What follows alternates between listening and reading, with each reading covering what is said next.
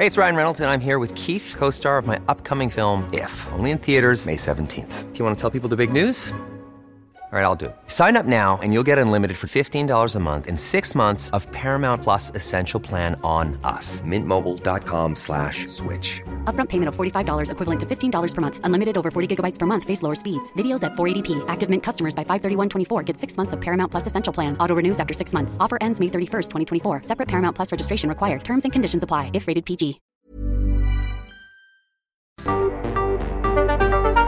El Heraldo Radio presenta Cámara de Origen, un nuevo espacio para enterarnos del trabajo de las legisladoras y legisladores en los Congresos de México.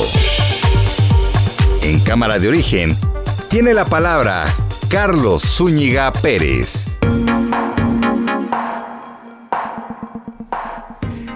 Buenas tardes, gracias por acompañarnos en esta nueva emisión de Cámara de Origen a través de las frecuencias de Heraldo Radio. Les saluda Carlos Zúñiga Pérez. En la siguiente hora vamos a actualizar la información y tendremos entrevistas eh, relacionadas al quehacer legislativo. Una de ellas con Ricardo Monreal, uno de los personajes eh, políticos eh, con mayor presencia en estos días, debido a lo que hace y también a lo que ha dicho que va a hacer en torno a la disputa por la candidatura presidencial de Morena.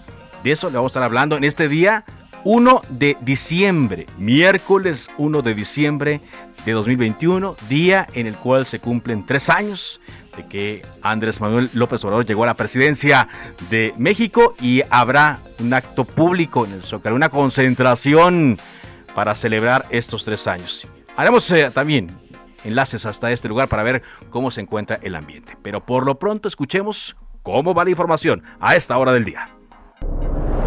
Victoria Rodríguez Ceja, candidata del presidente para la Junta de Gobierno del Banco de México. Que las decisiones serán tomadas de manera colegiada por cinco miembros con derecho a voto, de los cuales el gobernador es uno de los cinco.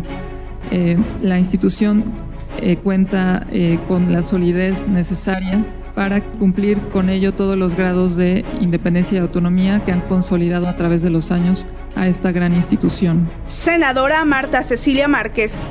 Hacerle saber, maestra Victoria Rodríguez Ceja, que mm, considero que sí este, no cumple con el requisito de independencia para ocupar el cargo de gobernadora del Banco de México. Eso nos queda claro, creo que a muchos senadores. Xochitl Galvez, senadora del PAN. ¿Consideras que cumples a cabalidad con los requisitos particularmente de experiencia monetaria establecidos en la ley de Banco de México? Y si la respuesta es sí, explicar por qué. Y el segundo tema sería si consideras que ser subsecretaria de Finanzas de la Ciudad de México es un cargo de alto nivel.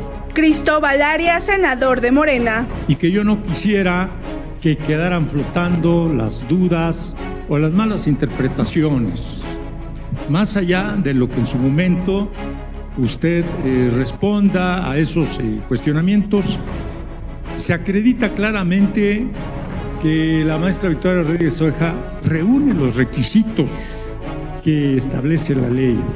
El presidente Andrés Manuel López Obrador festeja en el Zócalo sus tres años en el gobierno.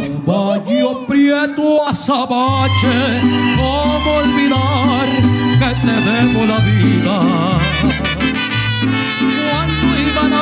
Fusilarme las fuerzas reales de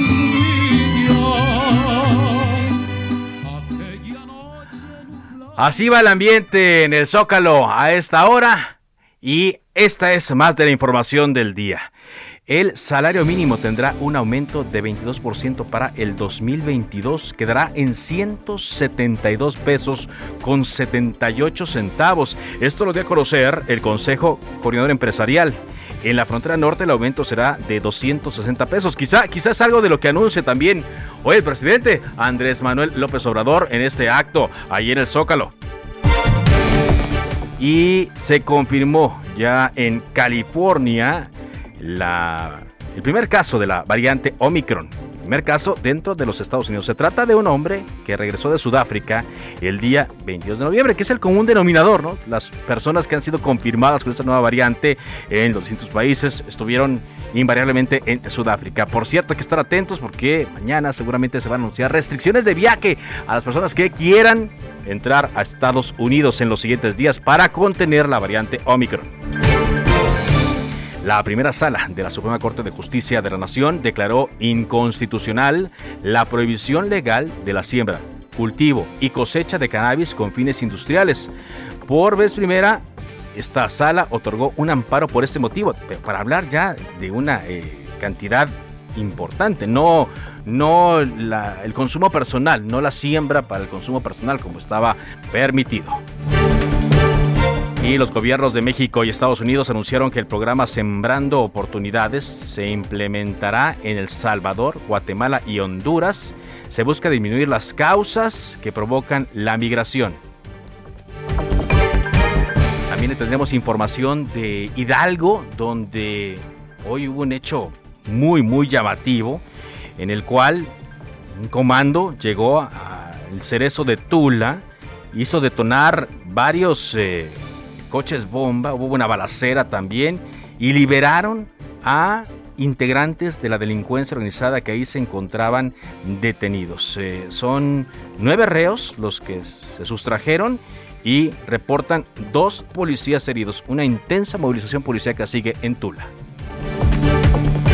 Vamos contigo ahora, eh, Javier Ruiz, desde el centro de la Ciudad de México cómo andan las cosas alrededor de este acto en donde el presidente Andrés Manuel López Obrador dará un mensaje con motivo de sus eh, tres años. Vemos mucha gente ya concentrada en el Zócalo. Adelante con tu reporte. Hola Carlos, ¿qué tal? Excelente tarde. Pues eh, prácticamente ha sido un escenario bastante complicado desde pues la mañana, desde mediodía, y es que muchas personas de diferentes estados de la República, pues han llegado al Zócalo, pues justamente a presenciar el tercer informe de gobierno del presidente Andrés Manuel López Obrador. Y es por ello que realmente pues bastantes arterias han tenido que ser cerradas, principalmente avenidas como 5 de mayo, la calle de Tacuba, 20 de noviembre, 16 de septiembre, Bolívar, Isabela Católica, 5 de febrero, prácticamente todo el primer cuadro pues han tenido que realizar cortes a la circulación porque son miles y miles de personas que están llegando aquí a la zona del centro histórico. Algunas de ellas, Carlos, para que se den idea, pues han tenido que dejar pues los camiones en los que venían pues a bordo de ellos en la zona de Bucareli, en la zona de la avenida Juárez, la avenida Rosales, y es por ello que ya bajan al menos contingentes de entre 100 a 200 eh, personas y comienzan marchas justamente en dirección hacia el primer cuadro de la capital. También mencionar que ya hay eh, pues equipo de granaderos como son conocidos en el interior del primer cuadro porque pues muchas personas quieren entrar ya al Zócalo y realmente ya está totalmente lleno. Se habla más de más de 30 mil personas las que ya están en la plancha de la Constitución y es por ello que pues ya no pudieron muchos de ellos pues acceder más hacia el Zócalo. Algunos se han quedado pues incluso hasta 100 200 metros antes de llegar al primer cuadro de la capital. Hay que tomarlo en cuenta también, pues en cuestiones de vialidad, circulación cerrada prácticamente ya sobre la avenida Juárez, hay cortes intermitentes sobre el eje central Lázaro Cárdenas, la avenida Hidalgo también ya está totalmente cerrada, las alternativas, lo mejor que pueden utilizar es el Paseo de la Reforma, la avenida de los Insurgentes, la avenida Chapultepec y el mismo circuito interior. De momento, Carlos, ese reporte que tenemos. o de plano no acudir al centro, porque sí, la, la circulación está complicada, todas que siguen llegando muchos contingentes a este punto. Gracias, Javier. Estamos atentos, hasta luego, buena tarde. Buena tarde, son las 4 de la tarde con 8 minutos. Saludamos al senador Ricardo Monreal, coordinador del grupo parlamentario de Morena. ¿Qué tal, senador? Buenas tardes. ¿Qué tal, Carlos? Buenas tardes. Un saludo a todo el auditorio de Heraldo Radio. Pues como siempre, varios temas, ¿no? Para eh, platicar eh, con usted. Primero, Llegamos al tercer año de gobierno, a la mitad del mandato del presidente López Obrador. Dentro de unos minutos comienza el festejo en el Zócalo, el mensaje del presidente. ¿Qué balance hace de estos tres años, senador?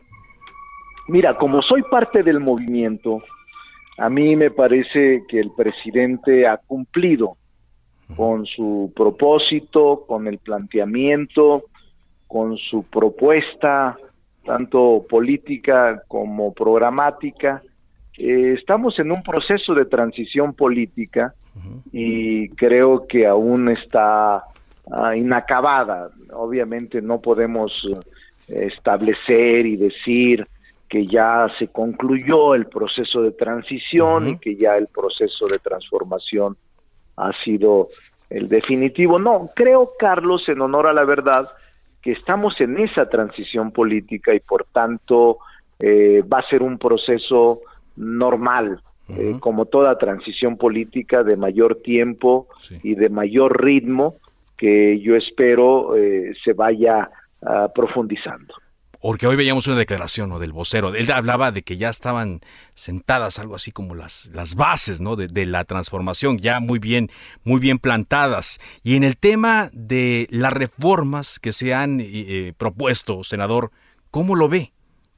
Mira, nosotros hemos reformado la Constitución en, en 56 artículos, 18 materias, y hemos eh, reformado en algunos compromisos que el presidente tenía. Eh, austeridad y sobriedad, separación del poder económico y del político, eh, también el elevar a delitos graves, eh, la corrupción, el guachicoleo y los delitos electorales, o bien esta prohibición de la condonación de impuestos a empresas con cantidades impresionantes que dejaban de percibirse para el erario, o el tema de bienestar, que es una de las reformas más profundas, la modificación al cuarto constitucional. Eh, nosotros creemos que en materia jurídica ha cumplido el presidente de la República al enviarnos las iniciativas y el Congreso de la Unión ha procesado de manera correcta y plural estas iniciativas que ahora son letra vigente y derecho vigente para beneficio del país. Ahora, sin embargo, eh, en esta parte, cuando ya entra la nueva legislatura, cuando entra el nuevo periodo en el Senado, se esperaban tres reformas eh, importantes. La eléctrica, también la de eh, la de la Guardia Nacional, entre otras. ¿Qué pasa con esas iniciativas? Parecía que venía un, camino muy rápido para discutirlas, pero usted ha sido de las voces que dice, a ver, no, vámonos tranquilos con este tema. Sí, Carlos, mira, eh, esta fue la primera etapa, la que yo te describía, en donde hubo más de 270 productos legislativos, entre otras leyes nuevas como la que aprobamos hace ayer, una ley de protección a la cultura indígena y afro-mexicana, o bien como las que aprobamos la semana pasada, la ley de economía circular y la de residuos sólidos, así como la ley de confianza ciudadana. Es decir, hay 270 productos dentro de los que se encuentran nuevas leyes, varias eh, leyes de reciente creación. Y te diría que nosotros creemos que esa parte ya se desahogó. Y estas tres que tú refieres, que son reformas constitucionales anunciadas por el presidente, es la segunda etapa o la segunda fase de reformas, entre las que se encuentra la reforma eléctrica, la reforma Guardia Nacional y la reforma política electoral.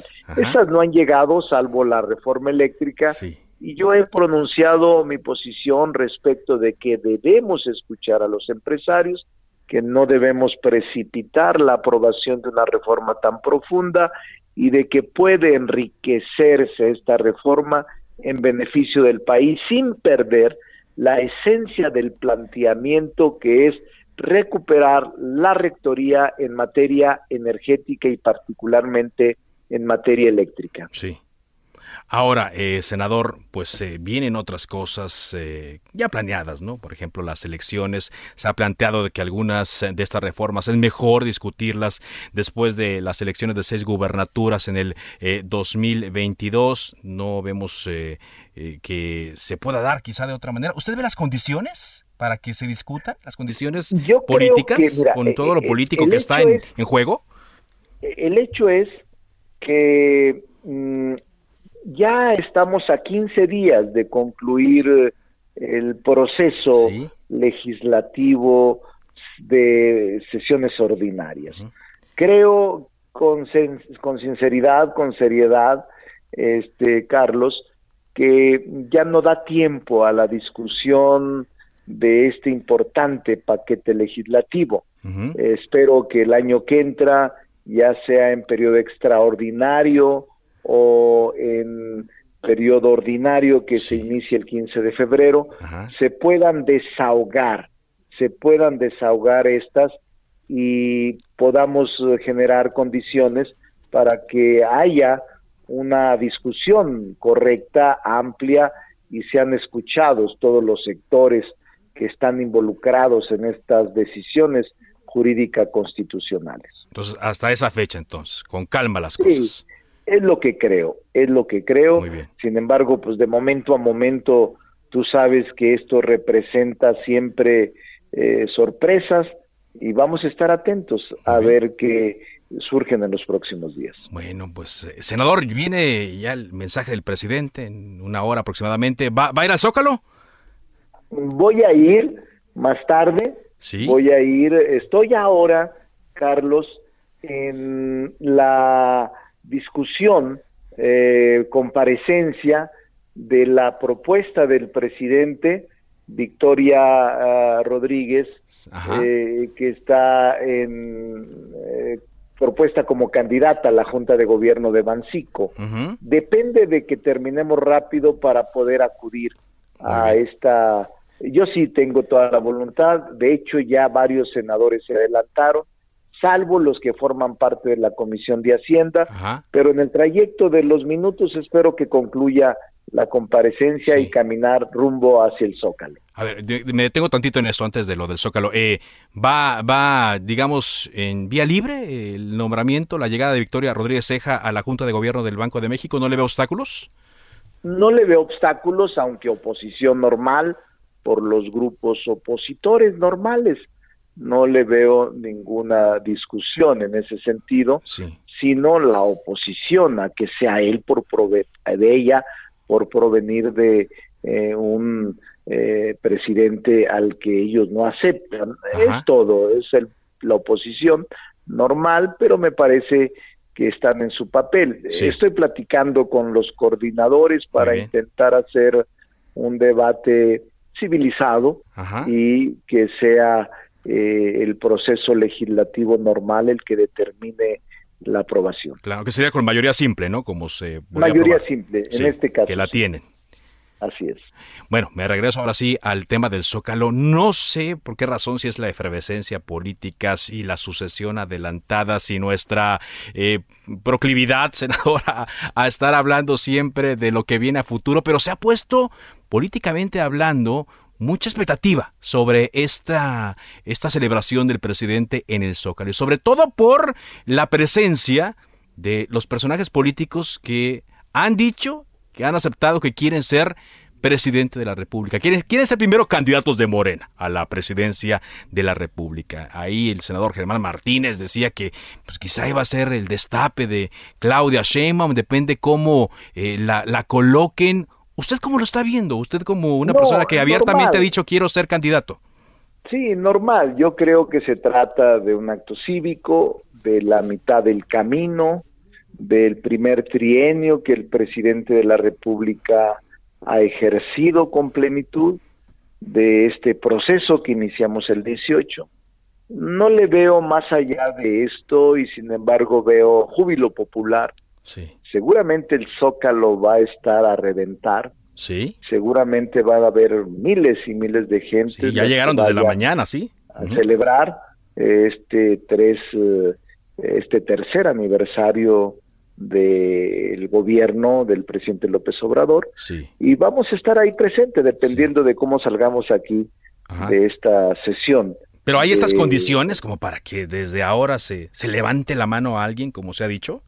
No sería correcto porque esto generaría una alteración a todo el proceso que pueda eh, alterar también los equilibrios que hasta ahora creo yo de una o de otra forma se han mantenido.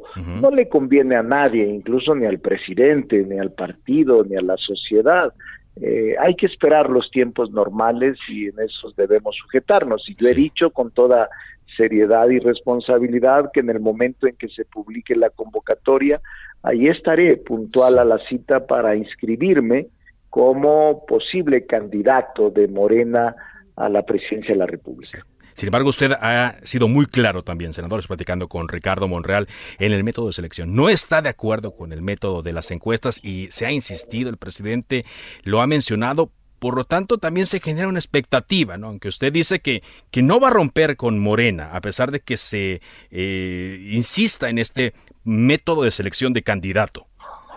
Sí, he dicho que me voy a mantener en Morena porque no solo soy fundador de este partido, soy militante y soy aliado del presidente.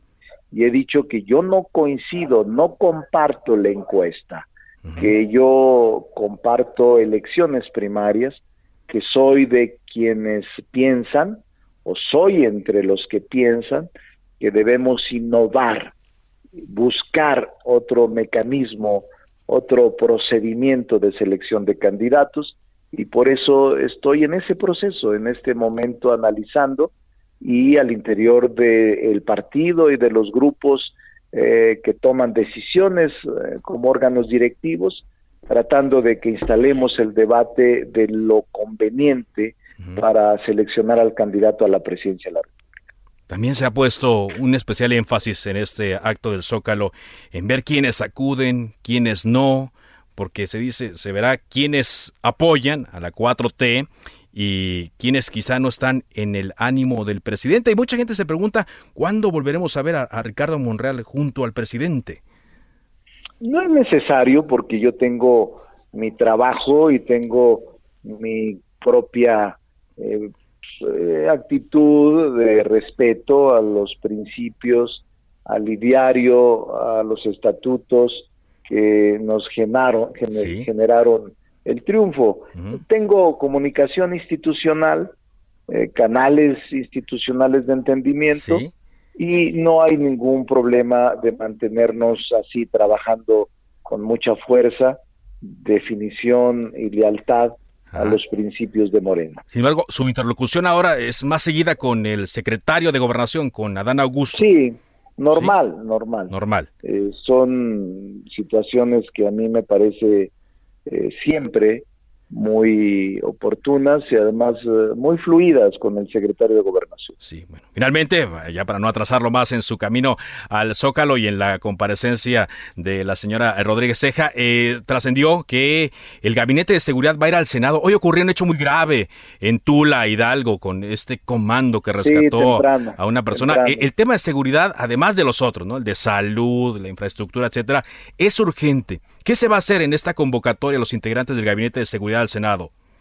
Mira, eh, creo que, bueno, el Senado tiene, está analizando eh, incluso la comparecencia del Gabinete de Seguridad Pública desde hace dos semanas. Sí. Eh, ahora con este hecho lamentable de Tula y con algunos otros que se han presentado en entidades federativas, obviamente el Senado está con cuidado, reaccionando y sin afectar los planes ni tampoco la inteligencia de los órganos de seguridad, estamos eh, tratando de revisar junto con ellos lo que conviene a la seguridad del país. Para mí la seguridad es un tema que se que debemos atender con urgencia y profundizar en la eficacia del mismo. Muy bien, pues gracias, senador, por esta conversación. Digo, pase lo que pase hoy en el Zócalo, eh, lo vamos a seguir viendo en, en, este camino, en este trayecto que se ha marcado ahí vamos a estar.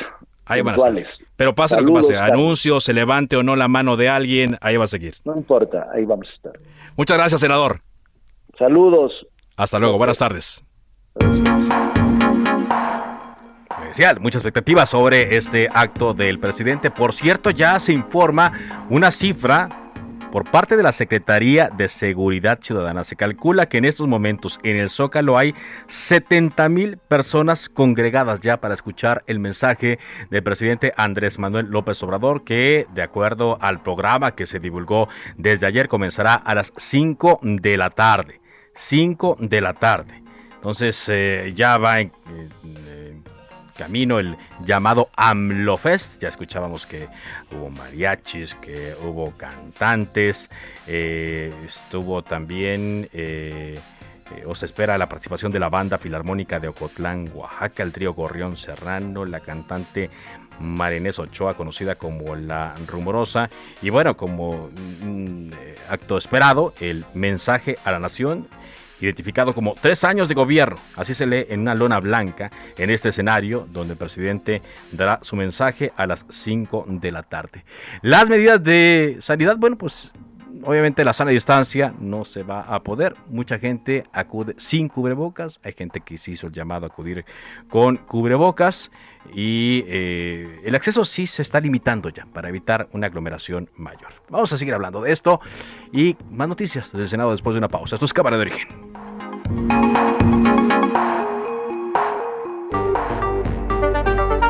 Se decreta un receso. Vamos a un corte, pero volvemos a Cámara de Origen con Carlos Zúñiga Pérez. Se reanuda la sesión. Volvemos a Cámara de Origen con Carlos Zúñiga Pérez.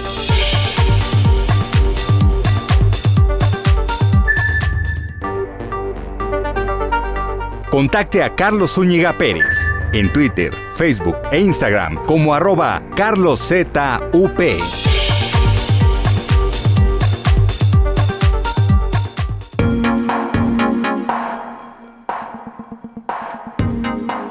Avanzamos en la información en cámara de origen, esta sesión cuando son las 4.30 tiempo del centro de México. Hoy en la mañana nos despertábamos con esa noticia de Tula, Tula Hidalgo, que ha dado mucha información en este año. Y hubo pues un incidente que hace mucho no reportábamos. Ya había ocurrido en México, ya también se tenía reportes en otras partes del mundo, pero aquí en México hace tiempo que no escuchábamos que un comando llegara hasta una cárcel a rescatar a reos y esto pasó esta madrugada en Tula Hidalgo. José García, corresponsal de Heraldo Media Group, nos tiene el reporte completo. ¿Qué se ha dicho hasta esta hora? José, adelante. ¿Qué tal, Carlos? Un saludo a ti y a todo el auditorio. Pues comentarte que esta madrugada un grupo armado irrumpió en el Centro de Reinserción Social de Tula, en donde liberaron a nueve reos, entre ellos a José Artemio Maldonado, conocido como el Michoacano, líder de la agrupación. Hey, it's Ryan Reynolds, and I'm here with Keith, co-star of my upcoming film, If, only in theaters May 17th. Do you want to tell people the big news?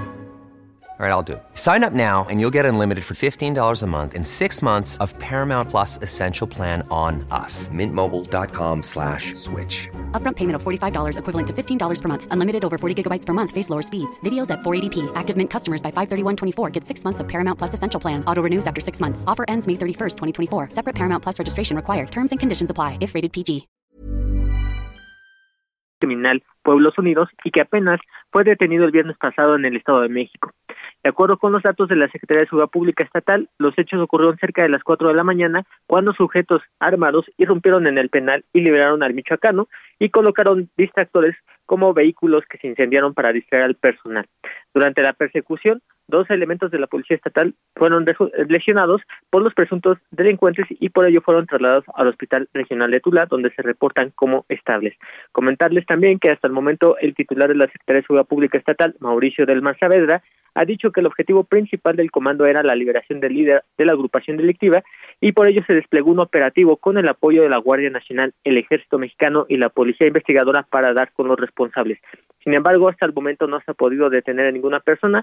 La Procuraduría General de Justicia del Estado también abrió tres carpetas de investigación para deslindar responsabilidades por evasión, daños a propiedad y lesiones aunque todavía no se sabe el paradero. Y mencionarles también que Michoacán es considerado como el líder de la agrupación de Pueblos Unidos, que este grupo fue vinculado a otras organizaciones delictivas como los EMES y ADES, que se encargan del robo de hidrocarburo en la zona sur de la entidad y también comercializan droga, así como la actividad del secuestro. Apenas este día se iba a llevar a cabo la audiencia inicial para determinar la situación jurídica de este personaje que fue aprendido por parte de un operativo conjunto de las fiscalías hidalguense y mexiquense. Es la información que tenemos hasta el momento, Carlos. Esa información que se da. No, no se ha dicho nada si hubo algún tipo de, de colusión entre los delincuentes y personal del Centro de Reinserción Social. ¿No hubo complicidad? El procurador del Estado, Alejandro David Nicolás, lo único que ha mencionado es que se está investigando. Todavía no ha dado a conocer si podría haber alguna complicidad por parte del personal penitenciario, pero ahorita todos están eh, siendo llamados a declarar precisamente por esta, esta sospecha de posibles acciones de los ah, de las autoridades penitenciarias para permitir la liberación de estos nueve reos. Y comentarte también que hace unos minutos eh, pues en la ciudad de Pachuca se detuvo a, nueve personas supuestamente señaladas como los presuntos reos. Sin embargo se trataban de turistas potosinos que únicamente la policía estatal eh, confundió como parte de los integrantes de estas agrupaciones delictivas. Muy bien. Gracias eh, por este reporte José Gracias, buenas tardes. Atentos a lo que se indague, atentos a lo que se diga. Lo que sí es un muy mal precedente obviamente para el tema de la seguridad, ya lo platicábamos hace rato con Ricardo Monreal, y se tiene que dar una respuesta contundente a este tipo de eh, situaciones. Pero aquí nos habla también de la debilidad que hay en ciertos municipios en cuanto a su policía, en ciertos estados en cuanto a la seguridad que deben tener los centros penitenciarios y también hay que ver dónde los delincuentes son colocados, los delincuentes sobre todo que tienen eh, sobre sí acusaciones eh, pesadas. Bueno, antes de ir a la siguiente eh, entrevista, le comento rápidamente que allí en el Senado de la República ya es, avanzó el eh, trabajo en torno a la comparecencia ante la Comisión de Hacienda de la eh, candidata propuesta por el presidente para ser la eh, gobernadora del Banco de México. Y lo más seguro es que se tenga que posponer de acuerdo a lo que informa en su cuenta de Twitter Leti Robles de la Rosa, el dictamen de idoneidad porque los integrantes de Morena se van a ir a el mitin del presidente, tal cual nos lo había adelantado eh, Ricardo Monreal. Pero terminó ya la comparecencia de Victoria Rodríguez Ceja, propuesta por el presidente a la Junta de Gobierno del Banco de México, y hay quienes ya la ven como la primera mujer gobernadora de este órgano autónomo. Bueno, pues eh, hemos estado hablando aquí en Cámara de Origen eh, con los diputados eh, de varios estados, los diputados locales, para ver cómo va la discusión de los presupuestos para el próximo año. Cada estado pues tiene sus prioridades cada estado está poniendo atención a las obras o a los gastos comprometidos que se tienen y Michoacán no es la excepción. Por eso agradezco mucho que esté con nosotros hoy la diputada Adriana Hernández. Ella es legisladora del PRI en el Congreso de Michoacán, presidenta de la mesa directiva de este Congreso. ¿Qué tal, diputada? Buenas tardes, ¿cómo le va? Carlos, buenas tardes, qué gusto saludarte. Gracias. Y a la orden, a la orden como siempre. Muy amable. Eh, hemos visto y hemos escuchado en las últimas semanas, eh, diputada, pues pendientes que quedaron de la pasada administración en Michoacán. Hemos visto también pues a, unos maestros muy aguerridos, afiliados a la CENTE, que incluso fueron a, tomar ahí el Congreso. Con base en esto, con base en los compromisos, con base en lo que, por cierto, pues ya está comprometido, ¿cómo están discutiendo el presupuesto ahí en Michoacán? Eh, sí, Carlos, bueno, comentarte, efectivamente, el día de ayer justamente se turnó ya a Comisiones Unidas de Presupuesto y de Hacienda el proyecto de fiscal del gobierno del estado para iniciar con la discusión, con el análisis, eh, pues tú bien lo sabes, con muchos pendientes en un estado como lo es Michoacán, pero con 40 diputados, diputadas comprometidos con con el Estado y que yo espero que podamos sacar y aprobar finalmente un presupuesto acorde a las necesidades de las michoacanas y los michoacanos. Ajá.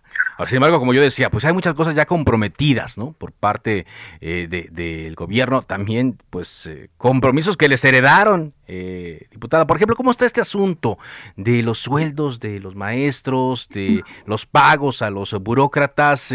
¿Qué tanto comprometen el presupuesto que van a discutir? Bueno, el sector educativo tiene ya muchos años, Carlos, que compromete pues más del 50% del presupuesto del Estado de Michoacán. Justamente por eso se inició en su momento con el procedimiento de federalización de nómina, que esperamos que ahora con este gobierno que acaba de tomar las riendas en el Estado, pues se vea cristalizado y que eso finalmente ayude a desahogar un poco las finanzas eh, en el Estado de Michoacán. Y por otro lado, pues también eh, estaremos muy atentos a la revisión del presupuesto en materia de seguridad pública, que además es una exigencia de los alcaldes, que pues son la primer ventana de llamado de auxilio de los ciudadanos y que piden pues que se refuercen las áreas de seguridad no solamente a nivel estatal sino en cada uno de los municipios. Estaremos revisando temas tan importantes como el desarrollo del campo que también ante un estado eminentemente agrícola frutícola como es Michoacán pues se tiene que redoblar el esfuerzo para apoyar a los pequeños y medianos productores.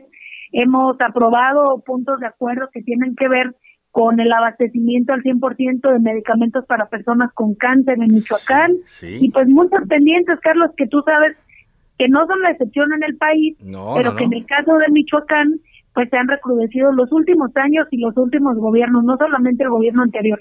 Hay problemas que son de décadas de décadas, así es, eh, diputada, y que, bueno, pues tampoco se van a solucionar. Sin embargo, se van acumulando, ¿no? Ese es el grave problema que, que hemos estado viendo nosotros. Eh, eh, hemos dicho que quedan problemas rezagados, pero se suman, ¿no? Los nuevos, sobre todo en esta pandemia. Entonces, con lo que viene, diputada, estábamos viendo también que se habla de Michoacán como uno de los estados con mayor índice de pobreza y marginación y se destaca por parte del gobierno del estado un incremento del 40% en programas sociales.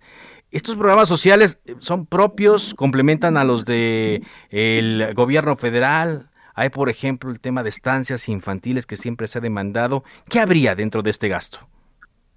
Bueno, eh, por comentarte uno de los temas que he anunciado, porque apenas va a empezar el procedimiento de, de análisis, eh, como te decía, en Comisiones Unidas, pero, eh, por ejemplo, uno, uno de los programas que anunció con mucha fuerza el gobierno del Estado es la beca para o la beca o el apoyo para familias de niños con cáncer, por ejemplo, en lo cual me parece muy bien, pero habrá que revisar si se les está garantizando también el medicamento, porque si no les están garantizando el medicamento y solamente la beca, pues de nada servirá la beca. Quienes hemos tenido familiares con cáncer sabemos que pues no hay dinero que alcance y que lo que las familias eh, necesitan en un caso así, pues es el abastecimiento, como la ley además lo marca en muchos casos, de, el, de, de las quimioterapias. Y que son cosas que decía que tenemos que revisar que ciertamente como programa social este de entrada pinta muy bien que bueno que se van a ayudar a las familias. El otro que tiene que ver el incremento de la pensión para personas con discapacidad a personas mayores de 30 años, que es muy bueno, pero también hay que garantizar a las personas con discapacidad accesibilidad en el servicio público, accesibilidad en las áreas públicas, accesibilidad para que puedan estudiar una carrera, para que se puedan empoderar económicamente, si no de nada, si no de nada sirve, eh, pues que haya una beca que no les va a servir para utilizar o para buscar todos los este, los, temas de desarrollo que necesitan, ¿no? Ahora, diputada, estoy platicando con la diputada Adriana Hernández del PRI en el Congreso de Michoacán, presidenta de la mesa directiva. Pues eh, el presupuesto siempre va a tener limitaciones, no es limitado, es un recurso finito y por más que se estire la cobija, no siempre se alcanza. En Michoacán se está pensando para el siguiente año eh, cobrar nuevos impuestos para tener algo más para gastar. Bueno, hay una propuesta por parte del Ejecutivo, Carlos, de un nuevo reemplacamiento en el Estado que se estará analizando en comisiones, que se buscará la opinión de las ciudadanas y los ciudadanos, sociedad civil, organizaciones de todo el Estado, y que a partir de ahí se tendrá que tomar una decisión que debe ser la mejor decisión para el Estado de Michoacán. Okay. Ok, es ver, eso está discutido. ¿Hay consenso para eso? Porque ya ve que luego todo, eh, nadie quiere cobrar más impuestos, aunque se necesitan. Sí, fíjate que aún no hay eh, consenso. Ya algunos partidos políticos salieron a posicionar en contra. Eh, yo creo que va a valer la pena continuar con el análisis, continuar revisando dónde se va a destinar este recurso, qué se pretende hacer y también buscar algunas otras alternativas que no lastimen tanto la economía de las michoacanas y los michoacanos. Pero repito, apenas estamos empezando con ese proceso de análisis de estudio, nos queda todo el mes para buscar otras alternativas, si es que las hay, y pues que nos vaya bien a todos. Bueno, y no sé si luego del antecedente de, de la semana pasada, del día 25, en el que maestros de la CENTE ingresaron por la fuerza. No sé si hubo algún compromiso, alguna negociación con ellos. Ellos estaban solicitando que se aprobaran 9 mil millones de pesos para que 28 mil maestros no se quedaran sin sus salarios ni prestaciones como ocurrió este año. Eh, eh, ¿hubo, ¿Hubo algún arreglo con ellos, diputada? El compromiso es como el que estamos haciendo con todos los ciudadanos y ciudadanas, Carlos, de escucharlos, de que se abra una mesa de diálogo con las comisiones unidas, eh, que se escuche, que se vean sus prioridades. Finalmente, te repito, se tendrán que tomar la mejor decisión. Te comparto el día de mañana, recibiremos también de manera institucional al presidente del Poder Judicial en el Estado, al rector de la máxima casa de estudios del Estado, eh, de la Universidad Michoacana también, para escuchar eh, sus opiniones, sus necesidades, y yo confío en que Comisiones Unidas de Presupuesto y de Hacienda harán lo mismo con todos los sectores que así se necesite hacer. Muchas gracias por esta conversación, diputada. Al contrario, Carlos, te agradezco mucho y estoy a la orden. La diputada Adriana Hernández del Congreso del Estado de Michoacán y así estaremos platicando también con otros integrantes de otros congresos. Bueno, hay una buena noticia. Hoy en la FIL, recordemos que la Feria Internacional del Libro en Guadalajara, la edición 2021 está en desarrollo y se presentaron ediciones eh, de Heraldo Media Group, del suplemento Cúpula, Cocina que Inspira Gastrolab, Pluma y Plomo, a 500 años del encuentro entre Cortés y Moctezuma, y de Alarcón, el gran Alarcón, tal cual el monero humorista. Antonio Anistro nos tiene el reporte de estas presentaciones. Adelante, Antonio.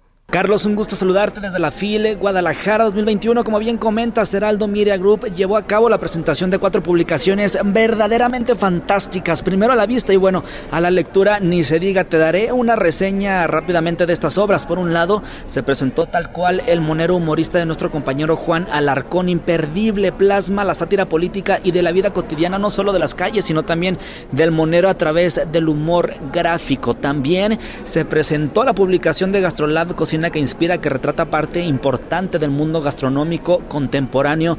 El México que vamos a encontrar dentro de esta publicación, bueno, principalmente a 16 chefs que definen con humor y entusiasmo lo que la cocina representa para ellos. Como parte de esta presentación, Carlos, te comento también que aquí en la Feria Internacional del Libro, en su edición número 35, Heraldo Media Group presentó 500 años Moctezuma Cortés, el encuentro con las publicaciones Pluma y Plomo, Plomo y Pluma que describen qué sucedió antes de que lograra Cortés llegar ante Moctezuma el 8 de noviembre de 1519 y donde se plasma parte importante de la historia de este país y hablando de cultura también un suplemento Cúpula que es de artes y cultura también y que se encuentra los martes en el periódico del Heraldo y de en sus distintas plataformas. Carlos, en esta presentación estuvieron Alfredo González, director editorial de Heraldo de México, el monero Juan Alarcón, el chef Israel Arechiga, Melissa Moreno, editora de artes y cúpula, Salvador Vera, editor de Most Wanted Group y claro, fue moderado por nuestro compañero también Javier Solórzano, quien desea adquirir bueno, estas publicaciones y si quiere dar una vuelta por acá por la FIL todavía puede hacerlo hasta el próximo fin de semana y si no en la página de Heraldo de México con gusto pueden eh, saber toda la información sobre estas publicaciones. Carlos, el reporte regreso contigo. Buena tarde.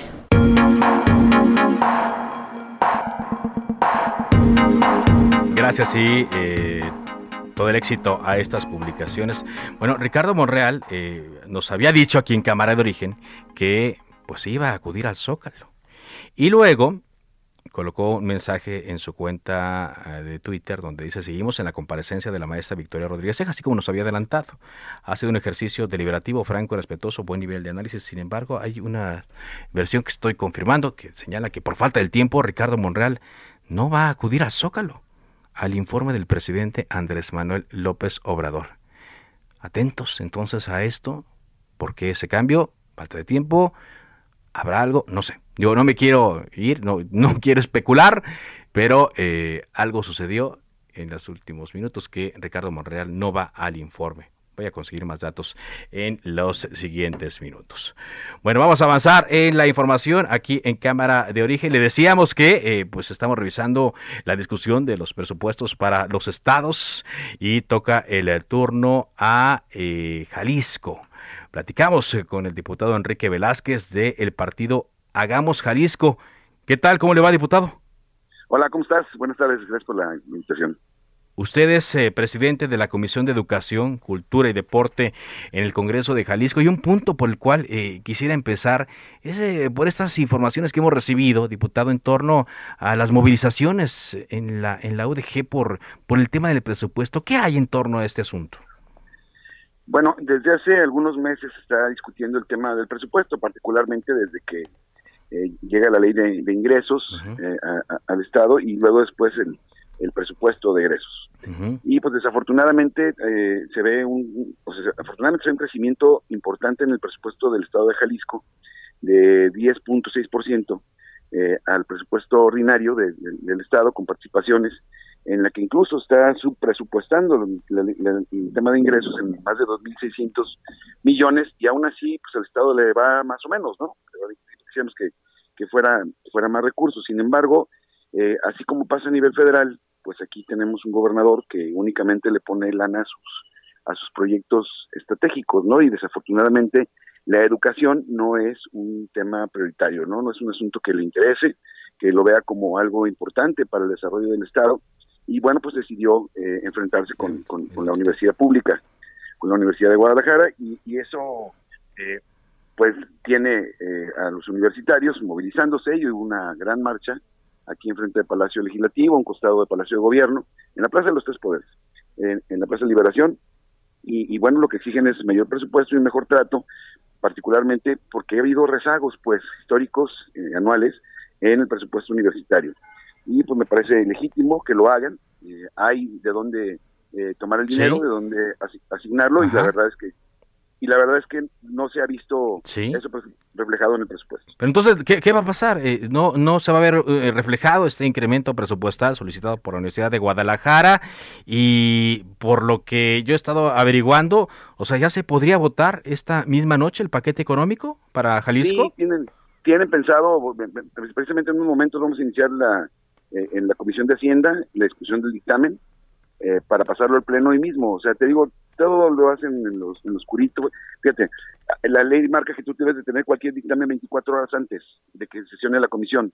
Y pues no hay nada, no hay nada peor en, un tema legislativo que normalizar la ilegalidad, ¿no? O sea, así como que no pasa nada. Pues así lo, si así lo han hecho antes, ¿por qué no hacerlo hoy?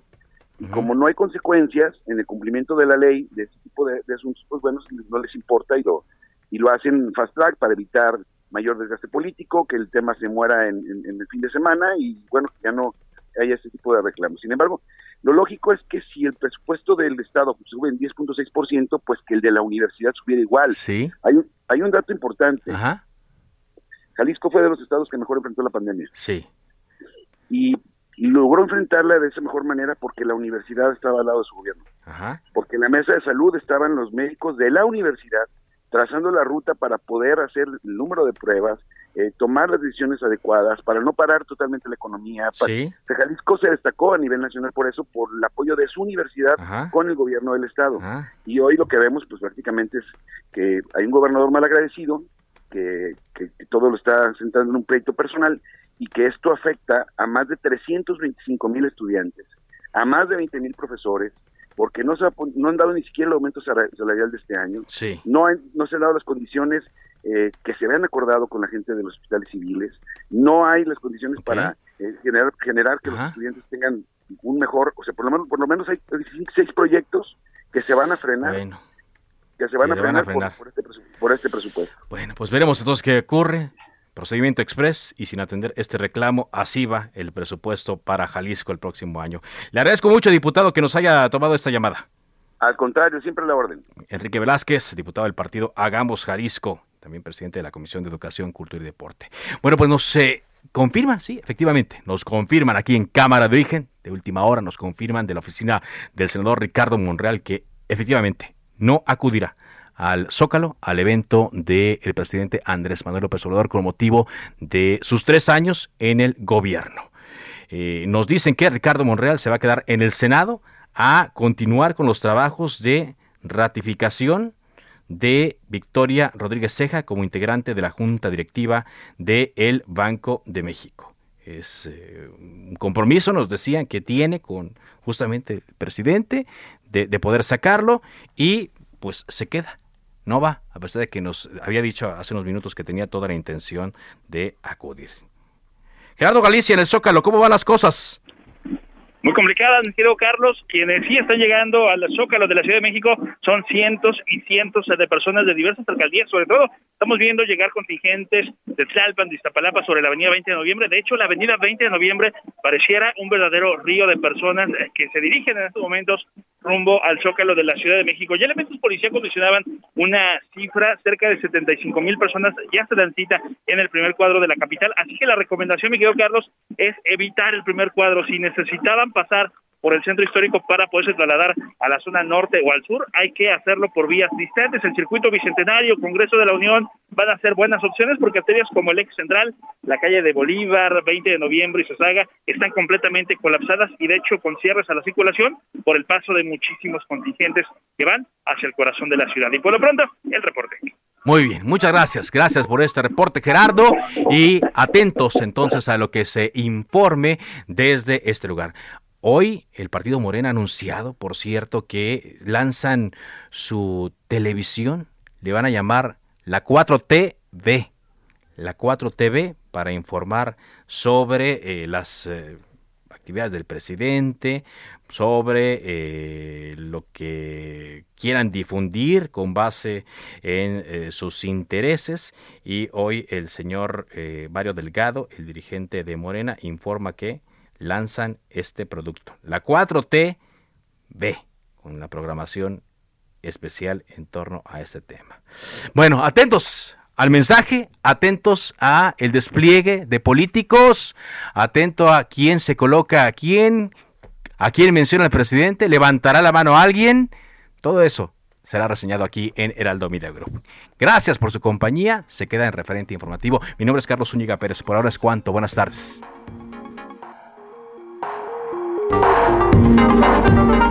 Se cita para el próximo programa. Cámara de origen, a la misma hora, por las frecuencias de El Heraldo Radio. Se levanta la sesión.